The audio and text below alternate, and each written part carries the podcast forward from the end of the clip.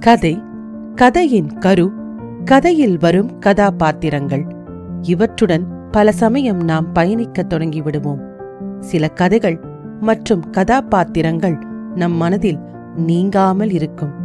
ஏனென்றால் அவை நம் பிம்பம் காட்டும் கண்ணாடிகளாக இருக்கின்றன.